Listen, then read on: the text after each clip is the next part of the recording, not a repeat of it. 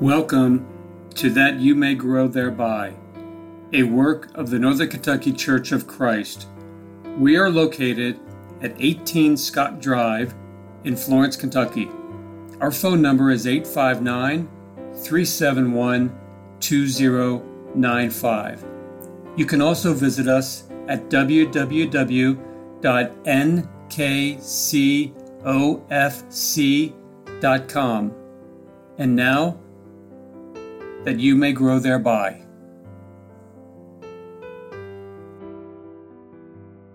Thank you for listening to That You May Grow Thereby. My name is Greg Litmer. I am one of the elders of the Northern Kentucky Church of Christ, and joining me today is Ross Oldenkamp. Hello, Ross Oldenkamp, an evangelist for the Northern Kentucky Church of Christ. Happy to be here, and also happy to have one of our members join us today, Andy Flotting, who has agreed to join us for our discussion of Matthew chapter 5. We're going to resume from a previous study in the Sermon on the Mount. We're going to begin today in verse 17. Ask Andy to read 17 through 20. Do not think that I came to abolish the law or the prophets. I did not come to abolish, but to fulfill. For truly I say to you, until heaven and earth pass away, not the smallest letter or stroke shall pass from the law until all is accomplished. Whoever then annuls one of the least of these commandments and teaches others to do the same shall be called least in the kingdom of heaven. But whoever keeps and teaches them, he shall be called great in the kingdom of heaven. For I say to you that unless your righteousness surpasses that of the scribes and the Pharisees, you will not enter the kingdom of heaven. You have heard that the ancients were told, you shall not commit murder, and whoever commits murder shall be liable to the court. But I say to you that everyone who is angry with his brother shall be guilty before the court, and whoever says to his brother, you good for nothing, shall be guilty before the Supreme Court, and whoever says you fool shall be guilty enough to go into the fiery hell. Therefore, if you are presenting your offering at the altar, and there remember that your brother has something against you, leave your offering there before the altar and go. First be reconciled to your brother, and then come and present your offering. Make friends quickly with your opponent at law while you are within him on the way, so that your opponent may not hand you over to the judge, and the judge to the officer, and you be thrown into prison. Truly I say to you, you will not come out of there until you have paid up the last cent. You have heard that it is said, you shall not commit adultery. But I say to you that everyone who looks at a woman with lust for her has already committed adultery with her in his heart. If your right eye makes you stumble, tear it out and throw it from you. For it is better for you to lose one of the parts of your body than for your whole body to be thrown into hell. If your right hand makes you stumble, cut it off and throw it from you, for it is better for you to lose one of the parts of your body than for your whole body to go into hell. Okay, I think it's an important point to make is Jesus lived his entire life while the Mosaic Law was in effect. In fact, he taught many things that were not specifically set forth in the law as he was preparing them for the introduction of the law of faith, Romans 3:27, or the perfect law of liberty, James 1:25. The new covenant is what it's talking about. And he often exposed the fallacies of some of the traditional interpretations of the law. And we know that this led to charges that he advocated breaking the law of Moses or doing away with it, but this obviously was not true. Jesus taught the Jews while he was here on earth that they were to respect and obey the law of Moses, but that they were to understand it correctly.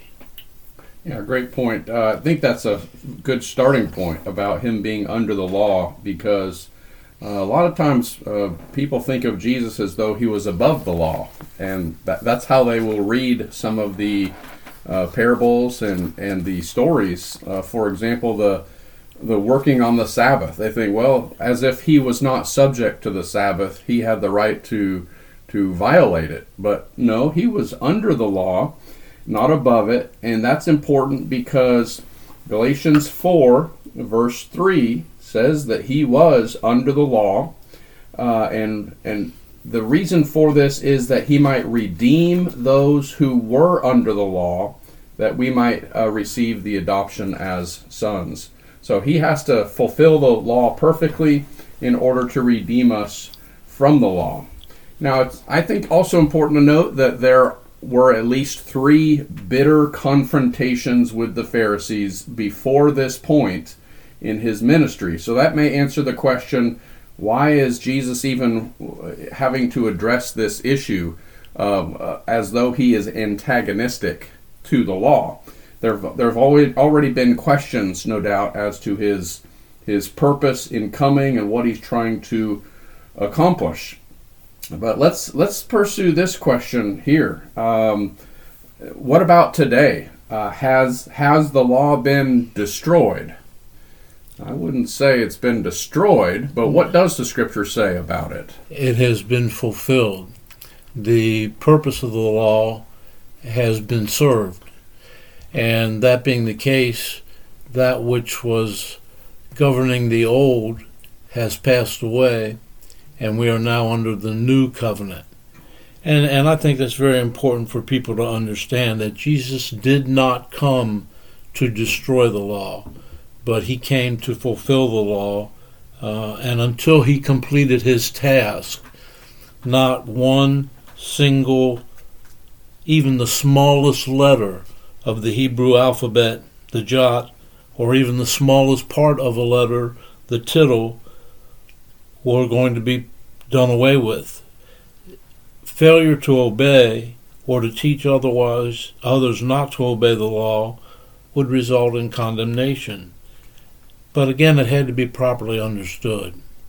And I think obedience had to come from a proper motive, unless it was useless, and that a follower of the Lord had to exceed the shallow righteousness of the scribes and the Pharisees. Yeah. You know, this text is sometimes used to teach that until the end of time, until this world passes away, even the law of Moses, parts of it, are still in effect. I think it's important to note that the phrase, till heaven and earth pass away, should not be used as a timestamp for when the law is going to no longer be in effect. Because, as you said, I think the phrase, until all is fulfilled, is your timestamp.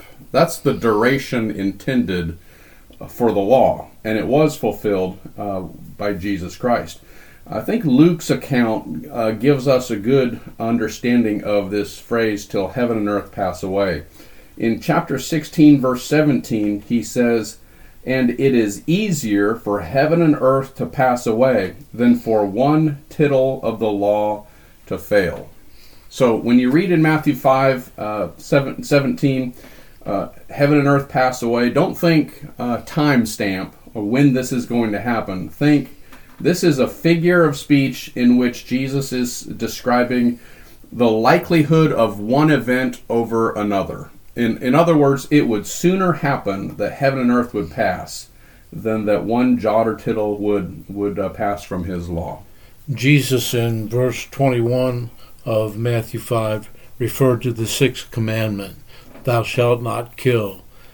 But then he did something that's very interesting, and something that he oftentimes did do. He expanded it, and he showed that even the initial stages of unjust anger that leads to such an act is wrong. Unjust anger places a person in danger of the earthly court, which is the meaning of judgment.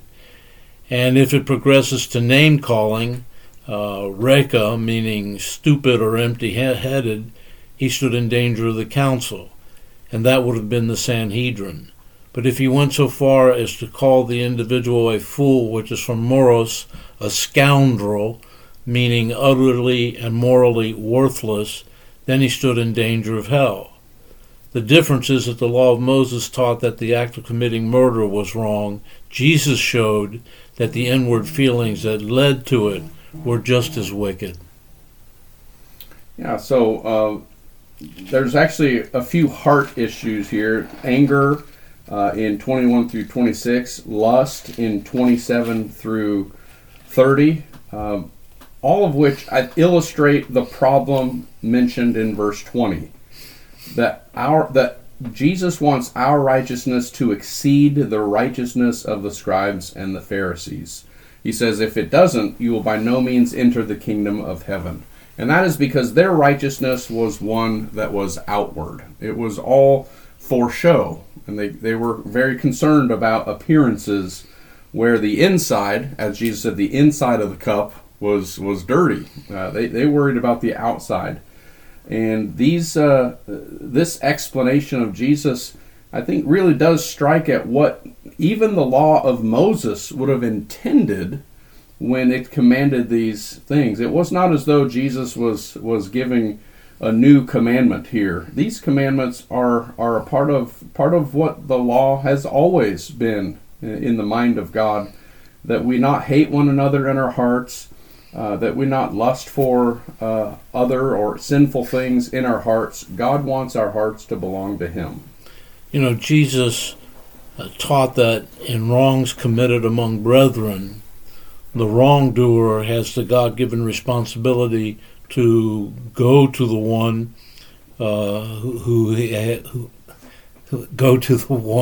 that has been sinned against and make that right, rectify the situation.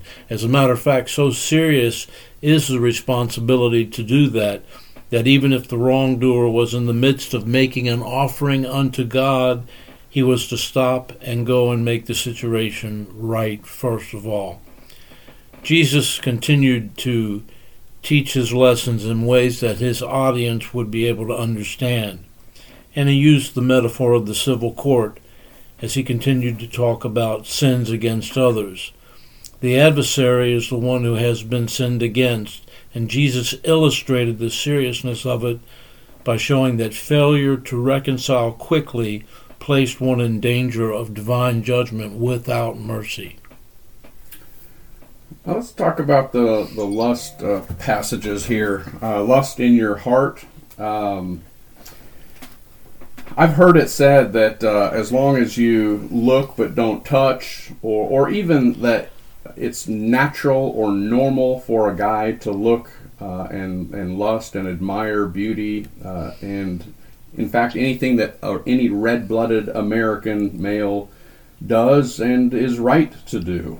But Jesus, of course, says even to look with lust in one's heart makes him guilty of adultery. And the radical response required of those who have a propensity to sin in such a way, I don't know about you, but my life would be very, very different if I were to lose my right eye, or especially my right hand, verse 30. I'm right-handed. I think everywhere from tying my shoe to buttoning my dress shirt to eating, everything is going to change. And I bet this is one of those passages that probably is overlooked or put on the back burner. When we probably realize, look, there are things in life that cause us to sin, and I may need to take radical steps in order to keep that from happening, or change some relationships or some habits that I have. And until we're willing to do that, we're not taking very seriously the warning about hell. I think it's important that we realize Jesus here is not talking about the passing sexual thought that may just fly through your mind, but rather he's talking about lingering upon something, allowing lust to build while looking at it. I remember a preacher one time saying you can't keep a bird from flying over your head, but you can sure enough keep it from building a nest in your hair. I think that's kind of the same idea. We need to be in control of our thoughts. Even though there's some that may come immediately to our mind, they can be done away with, put aside, and continue on forward. The next thing we need to talk about is the subject of marriage, divorce, and remarriage, and I think that warrants an episode entirely to itself. So we'll go ahead and bring this one to a close and thank everyone for listening to That You May Grow Thereby today.